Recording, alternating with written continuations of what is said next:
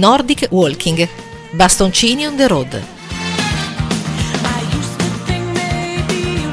Eccoci con una nuova puntata di Nordic Walking, bastoncini on the road e per questa volta ho chiamato un amico ad aiutarmi proprio perché vi voglio portare a camminare in una terra splendida.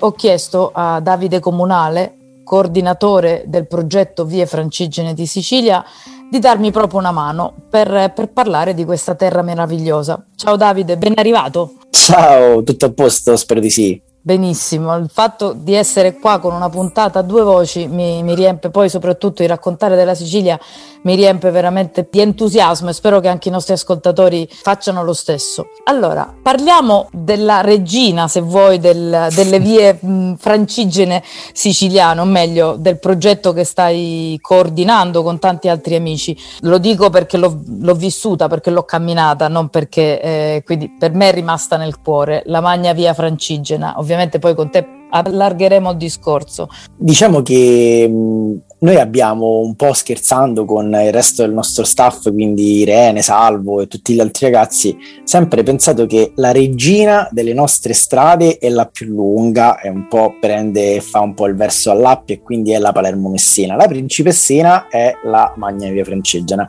che è la prima figlia, che è quella a cui siamo più affezionati, che è il primo progetto che abbiamo lanciato, che nasce ufficialmente da un'idea mh, che io ho avuto nel rimettere a posto la, gli studi sulla viabilità che avevo cominciato tempo fa per passione mia e per studio, visto che comunque mi occupo di archeologia del paesaggio, e che ha, ha preso vita nel 2015, quindi ad oggi sono ben sei anni fa. Una strada che è, è nata da un grosso lavoro di studio, di studio archeologico e quindi di, di, di posa sul terreno di quello che era il, il contesto storico-archeologico della viabilità siciliana a partire da diciamo ultimi anni del Novecento a, a tornare indietro fino a sicuramente l'età romana. Questo studio si è poi concretizzato in un vero e proprio cammino, complice la, l'essere stati a Santiago, complici eh, la natura scout di molti di noi eh, che ci ha spinto zaino in spalla a, provare a camminare, a, a staccare dal, dal progetto di ricerca e a trasformare quel progetto di ricerca in un progetto di territorio. Beh, a me piace molto l'idea perché proprio è prendere la ricerca e farla diventare vera realtà a tutti gli effetti, calpestarla appunto, come stai sì. dicendo tu, attraversandola. E il nome, il nome viene dalla storia o è anche un po' romanzato? No, no, allora eh, questa è una domanda classica, ti ringrazio di avermela fatta e sto a rispondere. Eh, perché ovviamente sentendo, sentendo Francigena tutti quanti immaginiamo e pensiamo immediatamente alla più grande, la più famosa, certo. alla nostra sorellina maggiore, eh, che dal Gran San Bernardo, se vogliamo parlare della parte italiana, arriva fino adesso a Lecce, poi a Roma e poi a Lecce. E non abbiamo scimmiottato questo nome, lo dico per dovere di cronaca, perché all'inizio, anni fa, ci, ci, ci, ci, chiedevano tutti quanti perché avete usato questo toponimo, volete solo agganciarvi alla più famosa via francigena? No. I, i diplomi, quindi gli atti notarili che vennero scritti eh, più o meno intorno al, al, periodo in cui in Sicilia regnava la regina Costanza d'Altavilla, la mamma di Federico II, e, e quindi poi Federico II, riportano un contesto. Quel contesto ehm, è un contesto di donazioni ci sono dei nobili, in questo caso dei nobili normanni, in Sicilia nel 1090 sono arrivati eh, i normanni e quindi la Sicilia non è più araba, non è più mm, musulmana, è diventata, sta diventando lentamente cristiana, quindi questa grande opera di ricristianizzazione fa sì che il conte Ruggero eh, inizi a costruire nelle varie diocesi delle chiese lo fa ad Agrigento, lo fa a Messina, lo fa a Palermo, lo fa da, a Mazzara del Vallo, quindi certo. più o meno copre tutto il territorio con un sistema molto comune nel periodo in cui, cioè nel, nell'alto medioevo, nel passaggio tra l'alto e il basso medioevo.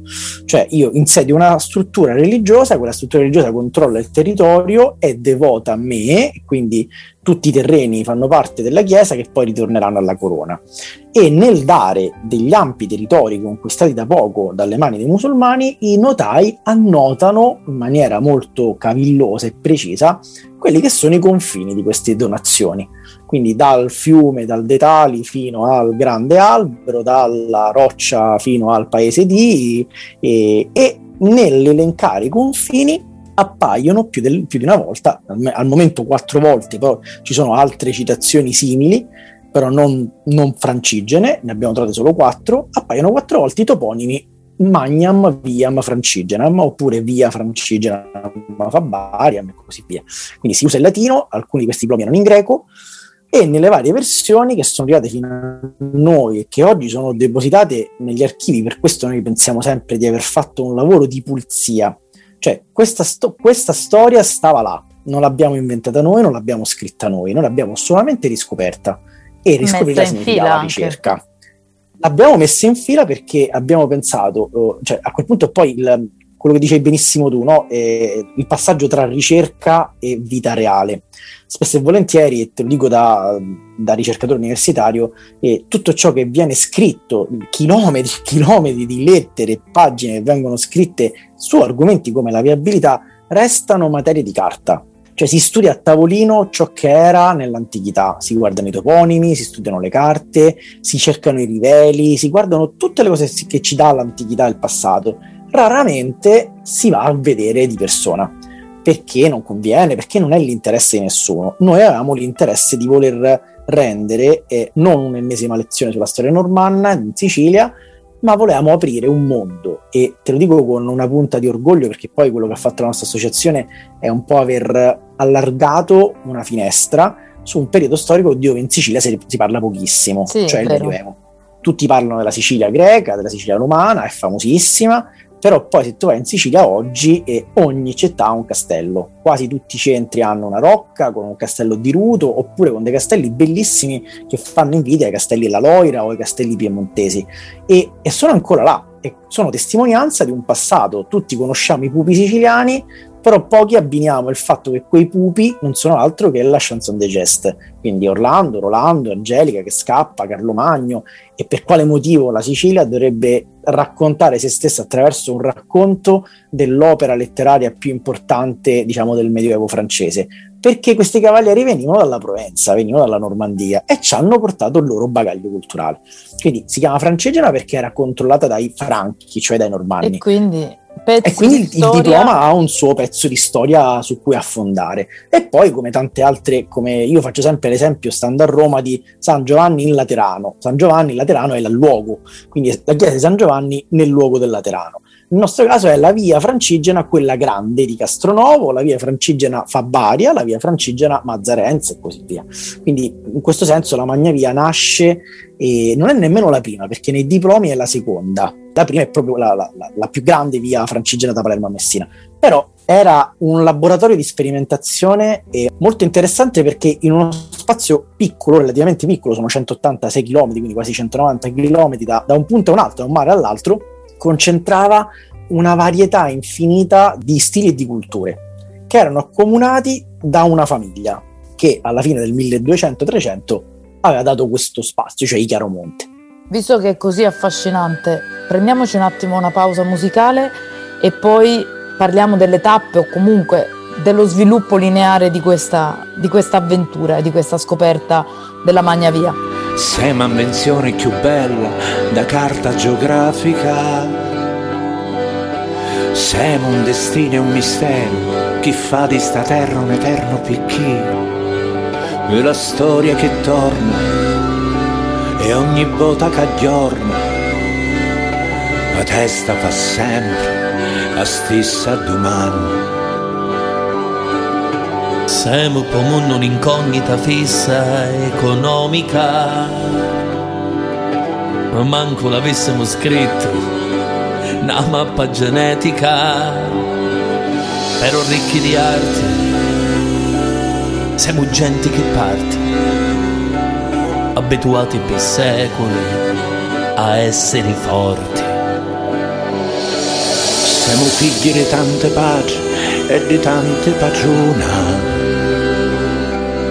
siamo tutti colora d'un mondo, siamo la terra e la luna. E oggi pensiamo all'Europa, pensiamo a domani.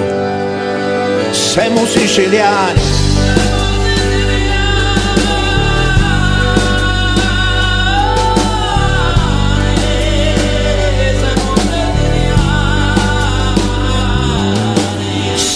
bruciato di core e lo chianto di Demetra. Chini di santi, di pupi, regini, briganti, poeti e lacchè. Siamo l'acqua ed sale, siamo pisci in mare, siamo tutti di sonni che si possono suonare. Siamo la luce e l'usure che hanno l'anima lì cento per essere una terra libera.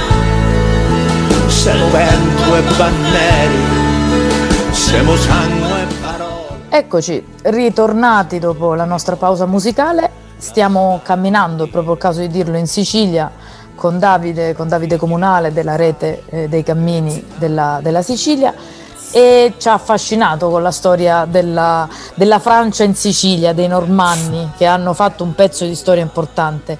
E proprio rispetto a questo pezzo nasce eh, la Magna Via Francigena, racconta eh, le gesta di quel periodo che è appunto il Medioevo che in Sicilia è poco conosciuto, eh, come Davide ci spiegava nella prima parte della puntata. Camminiamo un po' allora Davide, raccontaci un po', anche se brevemente, facci venire voglia di, di percorrerlo questa Magna Via Francigena in questo cammino.